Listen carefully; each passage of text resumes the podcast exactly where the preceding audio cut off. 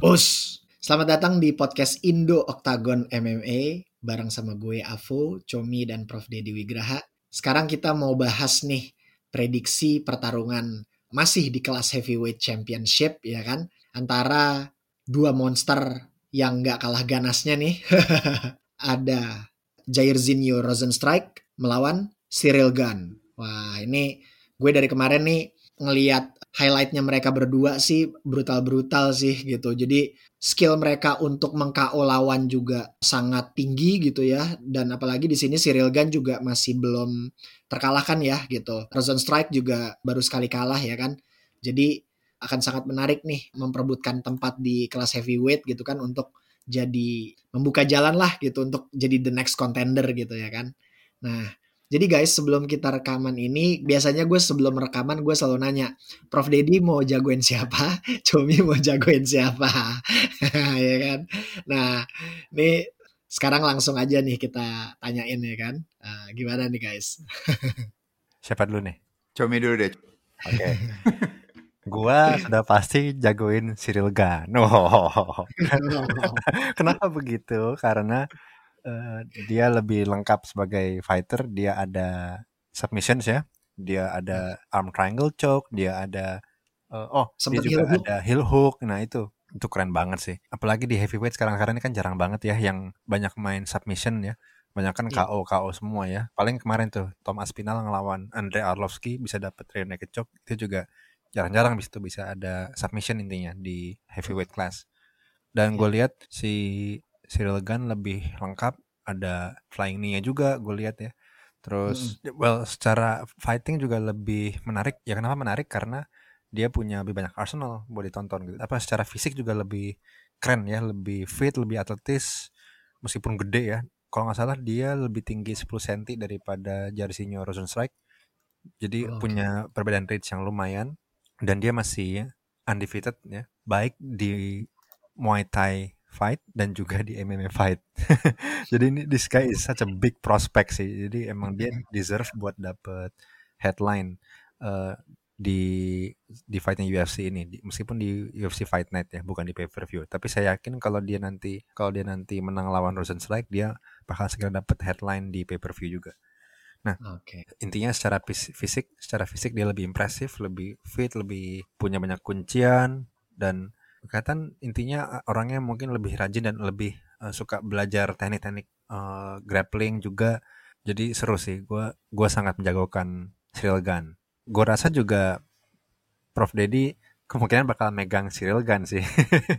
Karena sebagai sesama orang BJJ dia pasti pengen melihat ada submission lagi nih di heavyweight class nih kan. Apalagi uh, ngelawan orang yang segede gaban kayak Jairzinho Rosenstrike gitu ya.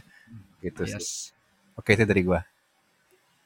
Gimana, Prof? Oke, kalau dari gua, gua bisa ceritain mungkin backgroundnya di, mereka dikit ya kedua petarung ini. Jadi Jarzinho sendiri juga sebenarnya dia memiliki ya dua-duanya nih sebenarnya datang dari background uh, dari negara yang bisa dibilang emang punya background stand up atau kickboxing yang kuat ya kayak misalnya de, si um, siapa si Jarzinho Rosenstruck itu dia latihannya di dia sempat latihan di Amsterdam kan. Tentunya kita hmm. tahu kan di di Belanda sendiri ada Dutch kickboxing, ada Muay Thai-nya juga terkenal banget gitu. Jadi udah pasti kalau kita lihat kalau tadi Chomi bilang bahas oke okay, dia undefeated yeah, di uh, di Muay Thai-nya ya di Muay Thai-nya dan kalau gue lihat juga di sini si Jairzinho Rosenstrike ini juga punya background kickboxing record yang lumayan banyak ya. Dia pernah bertanding sebanyak 86 kali dan dia menang sebanyak 76 kali dan kalah sebanyak 8 kali itu. Dan ya ini juga pengalaman dia secara stand up emang cukup banyak ya pengalaman dia secara stand up. Dan sedangkan kalau Cyril Gunn sendiri emang di Muay Thai-nya dia belum undefeated dan kalau dari mixed martial art-nya juga kalau kita lihat rekornya Rosenstrike itu cuma kalah sekali lawan um, uh, siapa namanya Francis uh, Francis Ngannou ya waktu itu dia kalah sama Francis Ngannou dan dia selebihnya dia selalu menang kayak gitu. Dan oke okay, secara gamenya emang kalau dilihat benar kata Comi bahwa Siregan lebih banyak punya lebih well rounded dia lebih bisa main di atas bisa main di bawah juga. Terus yeah. pernah nggak pakai submission juga? Jadi balik lagi nih sama nih kayak kalau prediksi gue nih sama kayak misalnya gue nonton kemarin fightnya nih. Si um, Louis Um, versus Louis versus um, siapa Blades kemarin, right? Yang di mana gue tuh bilang oke kalau s- pokoknya kalau Blades bisa bawa takedown, bisa takedown, bisa main mawa ground and pound pasti pasti menang. Nah ini sama nih jadi Iya. case-nya kayak gitu. Kalau Cyril Gunn main atas bisa jadi 50-50 nih dia bisa knockout juga si Cyril Gunn bisa Iya. knockout si Jairzinho Rosenstruck bisa chance ada knockoutnya juga lebih banyak tapi kalau main di bawah itu kayaknya Cyril Gunn lebih unggul kalau menurut gua kayak gitu. Karena dia Hmm. pernah melakukan submission. Iya. tapi in MMA balik lagi anything can happen right? Hmm, kalau gue ditanya boleh milih siapa? Ya gue balik lagi mungkin gue milihnya akan milih Cyril Gunn ya tapi ya biar seru gue milih ini deh Rosenstruck Yeay, nggak apa-apa, Yeay, KO. Nggak apa-apa. kalau menurut gue sih memang eh, apa ya Rosenstrike itu layak sih masih layak untuk dijadiin unggulan juga. Kenapa? Karena track recordnya dia di UFC jelas lebih lebih panjang lebih ya gitu banyak ya. Mm-mm. Uh, lebih banyak dan uh, terakhir yang paling memorable banget itu yang gue lihat ketika dia meng-KO Alistair Overeem Yes, yang betul. sampai bibirnya jadi Kebelah, somplak gitu kan ya. Hmm. itu kebelah gitu guys terbelah bibirnya ya bukan cuman pecah atau sobek ini bener-bener terbelah gitu jadi eh, dan itu juga dalam posisi posisi standing pula ya kan bukan lagi ground and pound gitu jadi di situ aja gue ngelihat wow gitu powernya ya it's been quite long sih since the last time we saw uh, someone with such power ya gitu selain Iya. Derek Lewis ya Selain gitu Gano. Heeh. Selain sama Gano. Ngannou juga Ya. Heeh. Ya intinya kalau main atas nih, gue lihat gamenya sih emang Rosenstrike lebih unggul. Kalau gue bilang main atas karena dia lebih dia punya speednya lebih cepat walaupun dia gede. Kalau lihat dia berapa kali pernah KO si siapa? Eh, lumayan loh banyak kayak eh, siapa? Eh, dia pernah KO tadi si Alistair Olive uh, Overeem, terus dia juga Overeem. pernah kalah Andre Arlovski kan itu emang Ya. terkenal striker juga, Hmm. maksudnya Ya. dia punya pengalaman. Jadi kalau gue lihat ya kalau dari segi striking dia jauh lebih unggul ya. Kalau gue Ya. bilang si uh, Rosenstrike. Jadi oke back again kalau gue suruh pilih ya balik lagi anything can happen. Jadi gue pilih Rosenstrike itu udah pasti Ya. gitu. Tapi kalau kalau kalau apa sam Cyril Gunn menang gue I expect dia menangnya submission bisa main di bawah. Tapi kalau striking doang ya nggak nggak gitu. Jadi gue tetap milih Rosenstrike tuh. Oke, oke. Itu- itu- Intinya itu titik. Ngomong-ngomong soal Andre Arlovski tadi gue sempat lihat juga rekornya ternyata emang dia udah fading banget sih ya. Udah Iya. tapi gue lihat UFC sangat sayang banget sama dia karena dia udah Hmm. pernah beberapa kali kalah in a row gitu ya, tiga kali four four times losing streak gitu juga pernah dia bahkan hampir lima kali kalau nggak salah ya dan dia masih di keep oleh Dana White. Itu separah itu Prof. Andre Arlovski. Iya. jadi Betul. untungnya kemarin sebelum melawan Thomas Pinal dia sempat menang sekali. Gue lupa lawan siapa. Kalau kita lihat lagi nih si Cyril Gunn ini dia dia dari background Muay Thai. Jadi makanya dia sempat nge-KO si Junior Dos Santos dengan elbow tuh. Nah jadi Hmm. kalau misalkan kalaupun ini berjalan di di atas tapi si misalkan si siapa namanya si Legan bisa dapat clinch nah itu bakal seru tuh Hmm. mungkin dia akan bisa make knees-nya bisa make elbows-nya karena Iya. karena kalau si Jairzinho kan lebih punya background kickboxing ya dan kickboxing Hmm. yang sebenarnya meskipun punya clinch juga tapi nggak ada elbow nggak Iya. underutilized lah di sana di di art itu gue rasa si Legan punya kans menang yang lumayan besar karena meskipun kalaupun deket-deketan di clinch bisa pakai elbow strikes-nya bisa pakai Muay Thai Iya. clinch-nya if he takes Rosen strike to the ground dia punya lebih banyak submission kuncian gitu-gitu ya ya itu dia dan kalau kita lihat Rosen strike itu semua KO-nya sangat bukan monoton apa ya sangat cuma satu pattern doang yaitu KO entah with punch biasanya and that's it Iya. gitu Iya. coba buat lagi iya bener Iya, emang bener. Jadi emang Iya. eh, kalau bermain jarak rapat itu Cyril Gunn jauh lebih unggul. Asal jangan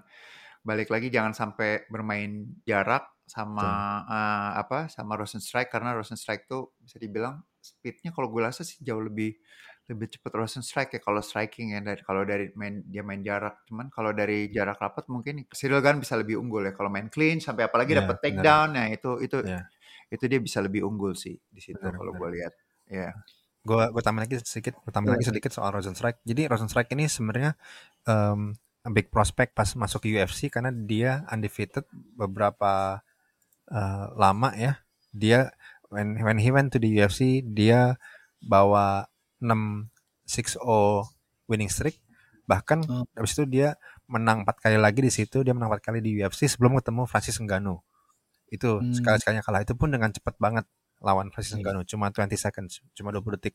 Pasti sangat mengagetkan karena waktu dia datang ke UFC, semua orang sangat hype apalagi ketika dia ngalahin ketika dia dapetin 4 KO itu di UFC terus tiba-tiba ngelawan Francis Ngannou ternyata emang ada a bigger predator gitu intinya ya ternyata ada bigger predator tapi itu pun eh, setelah itu dia tanding lagi dan dia menang dia ngelawan Junior Dos Santos dan dia bisa nge-KO Junior Dos Santos yang meskipun udah mulai agak fading tapi he is still one of the best boxers in in the heavyweight class ya Prof ya Iya betul, Ya. betul. gue nggak tahu nih apa siapakah yang underdog di UFC karena gue belum lihat ininya kan pasaran taruhannya apa gimana gitu ya tapi gue rasa karena Cyril Gunn masih bener-bener undefeated di semua combat sports yang dia ikutin entah itu di Muay Thai dan entah itu di UFC di MMA jadi kayaknya dia masih favorit underdognya kayaknya Rosenstrike karena I- Iya. di kickboxing Rosenstrike pernah kalah beberapa kali ya bahkan kena KO juga sekali sedangkan kalau Gunn masih perfect masih, Masih undefeated perfect betul. Iya. Iya betul. Kalau eh, apa tadi dari eh, yang lebih diunggulkan atau underdognya sebenarnya adalah Rosenstrike ya. Kalau yang Mm-mm. kalau yang gue baca itu Rosenstrike yang jadi underdog di sini kayak gitu. Hmm. Ya.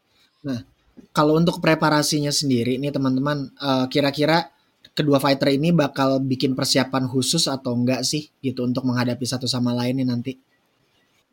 If you were the coach gitu, misalnya Tommy jadi coachnya Cyril Gunn nih atau Prof Dedi jadi coachnya uh, Rosenstrike nih, ya kan? Uh, what would you tell them? Oke, kalau gue jadi coachnya Cyril Gunn, nah fighter-fighter lawan-lawannya Cyril Gunn ini sebelum Junior Santos ya, itu Mm-mm.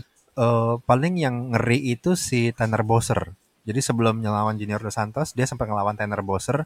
Tanner Bowser juga sempat jadi KO artis ya sesekali ya. Sisanya sih nggak terlalu ke expose ya dengan KO powernya. Jadi se- beda dengan Rosenstrike, beda dengan Rosenstrike karena Rosenstrike eh, emang udah jadi KO artis ya, sangat ngeri ya, sangat kuat. Palingan kalau gue ya, kalau gue jadi coach Silgan, gue akan jangan intinya jangan terlalu main distance yang ngasih space buat Rosenstrike buat nge-KO. Intinya jangan ada overhand Iya. overhand distance, jangan ada overhand right distance lah. Palingan bener-bener deket aja kalau bisa take down atau eh, mungkin chop the legs sedikit-sedikit gitu ya karena kan orang-orang Muay Thai kan juga sangat kenal dengan chopping leg kicksnya ya ya palingan short distance terus clinch entah knees atau elbows Muay Thai atau elbows atau take down. Take down eh, maintain top maintain top pressure aja. Wet blanketnya Hickson Gracie kalau perlu keluarin ya kan? Terus gue rasa em, entah dia mungkin akan nyari heel hook lagi nih oh atau mungkin akan nyari apa ya kalau kita lihat ya si lehernya si Rosenstrike kan gede tuh. Ya kan kepalanya gede badannya gede. Jadi mungkin Yes. buat dapet arm triangle masih lebih memungkinkan gitu sedangkan kalau Oke. kalau ngedapetin heel hook takutnya licin ya kalau ngedapet kalau ngincer heel hook lagi ke Rosenstrike ya akan lebih realistis buat ngedapetin arm triangle choke lagi atau short distance KO lagi sih kalau buat Cyril Gunn gitu jadi intinya Oke. maintain your distance. Yang gue rasa mobilitasnya Cyril Gunn sepertinya harusnya sih lebih mobile daripada Rosenstrike karena Rosenstrike kan lebih gede badannya ya. Kalau Gunn lebih atletis, lebih physically impressive gitu ya. Ya semoga sih. Tapi emang katanya gitu kan dia lebih kelihatan lebih lean dan lebih berotot gitu. Sedangkan Rosenstrike tuh lebih agak-agak badannya lebih gede lemak gitu ya. Tapi ya itu sih kalau menurut gua. Kalau if I were the coach of Ya. Cyril Gunn itu yang gua akan advice. Oke. Nah, kalau Prof Dedi gimana nih, Prof? Oke, oke, kalau gue jadi Rosen Strike coach, coach ya udah pasti gue bilang playing distance, jaga jarak, jangan sampai dekat, latihan take down defense karena to be honest, gue nggak pernah lihat Rosen Strike main di bawah ya, jadi ya udah udah bagus stick with his ga- game plan aja Rosen Strike yaitu uh, take down defense, prol yang banyak kalau mau di take down atau main jarak jangan sampai kena clinch. Dan ya andelin udah striking aja karena emang dari kita lihat ya dari dari sebelum-sebelumnya ya dia kan lebih banyak eh, cari TKO atau cari KO ya seperti itu ya paling enggak stick with that game aja gitu jangan sampai tapi but still anything bisa aja kayak misalnya Cyril Gunn juga punya stand up yang bagus juga gitu. Jadi tapi kalau gue bilang ya dia lebih banyak main yang jadi specialnya Rosenstrike ya yaitu striking sama defense takedown udah itu aja. Ya. Sayangnya dia belum pernah sempat ketemu sama si Daniel Cormier ya karena Daniel Cormier kan pasti ngetek Yes, dan orang ke iya. bawah tuh. Pasti nggak mungkin nggak kan. Yang nggak bisa cuma Iya. John Jones doang tuh nggak bisa di take down sama Daniel Cormier. Cuman kalau di ya- heavyweight kayaknya cuman ada itu ya kalau kalau gue bilang cuman yang bisa main takedown tuh cuman Stipe Miocic sama Cormier sama nanti kalau ada John Jones maybe John Jones udah Iya. benar. sama sama Blades paling Blades Iya, yang bisa Blades. cuman Iya. cuman yang benar-benar sampai clinch gamenya bagus itu Mhm. semua tuh yang kalau gue bilang hanya Stipe Miocic nggak banyak loh di heavyweight gue rasa cuma benar. tiga Stipe Miocic eh, Daniel Cormier sama nanti kalau ada John Jones Jo- John Jones John gitu, Jones. gue bilang. Iya, ya benar. gitu Eh, terakhir nih guys, kira-kira eh, prediksinya ya kan? Ya, what will happen? prediksi gue kalau Rosenstrike kalau menang ya biasanya uh, either KO atau judge decision yang pasti itu doang karena ini five rounds ya ini uh, lima Oh iya, round main juga iya, karena main sebelum sebelumnya sebelum sebelumnya juga Rosenstrike pernah main di sampai uh, unanimous maksudnya menang-menang decision juga pernah kayak gitu jadi gue rasa sih either either KO KO-nya ronde berapa, Prof? maybe ronde 2 gue bilang Ronde 2. With punch ya. yes Yes. gitu Oke. Nah, Hah. lalu gimana Bro? Meskipun gua rasa si Legan ya gue sih berharapnya ngelihat submission dari dia entah itu heel hook apa atau gimana ya gitu ya. Cuma gue yakin si Jairzinho Rosenstrike pasti akan lebih prepare untuk itu. Jadi kalaupun si Legan menang, kemungkinan akan menang KO sih. Jadi akan trading blow saja. Intinya Godzilla lawan eh, lawan King Kong gitu ibaratnya. Iya, jadi sih akan itu sih. Jadi akhirnya akan slugfest sih. Jadi akan gunfight ibaratnya ya. Akan adu pukul aja udah intinya. Meskipun yang gue pengen adalah ngelihat ada submission atau kuncian gitu ya di, heavyweight Iya. lagi ya kan. Tapi ya kayaknya akan menangis Silgan adalah dengan KO sih, nggak dengan submission gitu. Mantap. Nggak sabar. Di ronde tiga, ronde ketiga deh. Gue keluarin dulu ya, keluarin dulu. Yes. Belum, eh, transfer deh, belum transfer. belum gajian. Cashless banget sekarang iya. Kalau kita lihat UFC Fight Night 186 sih bakal brutal ya gitu nggak sabar mudah-mudahan teman-teman semua juga nanti bisa uh, sempat nonton hari Minggu ya Minggu pagi ya Mm. waktu Indonesia bagian barat ya kan kalian bisa stay tune terus dan can wait to see the results who will be the next contender for heavyweight uh, class gitu kan Dan kita pun juga bakal ngebahas reactionnya juga kan abis itu nanti ya. Yes, kita juga akan bahas reactionnya juga gitu. Jadi kalau teman-teman juga ada yang mau ngirimin prediksi, langsung aja DM uh, Instagram kita di Indo Octagon MMA. Gitu. Oke. Us. Us.